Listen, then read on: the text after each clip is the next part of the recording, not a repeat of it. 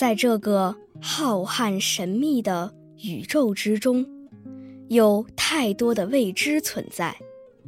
其中有一种非常神奇的生物。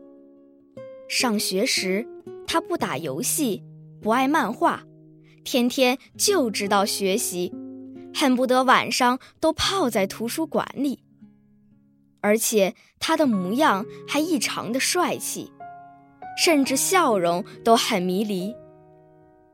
这种生物在家乖巧听话，在外言谈有礼。他还年年第一，门门课程都可以同步学习。妈妈再也不用担心他的学习了。他还可以保清华、升北大，哈佛、耶鲁也不在话下，简直就像人生起跑线上开了外挂。工作后，他进了国企、外企，反正就是了不起。他工作努力。能力出众，三年就让自己当家做主。他的妻子温柔典雅，貌美如花，夫妻和谐，子女俱佳。他的人生完美的就像古籍书写的传说，上帝刻录的神话。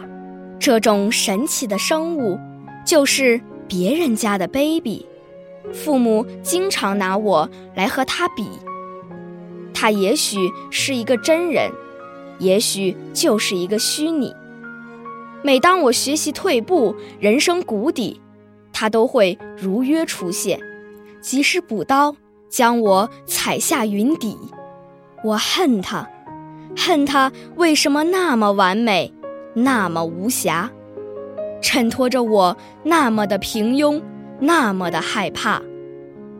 但是。随着我慢慢的长大，尝过了世界的酸甜苦辣，也渐渐的理解了父母的想法。哪个父母不是望子成龙、望女成凤呢？不是希望孩子的未来前途似锦、全场最佳呢？所以他们焦虑，他们彷徨，希望年轻的时候让孩子好好学习。天天向上，努力锤炼抗风浪的脊梁。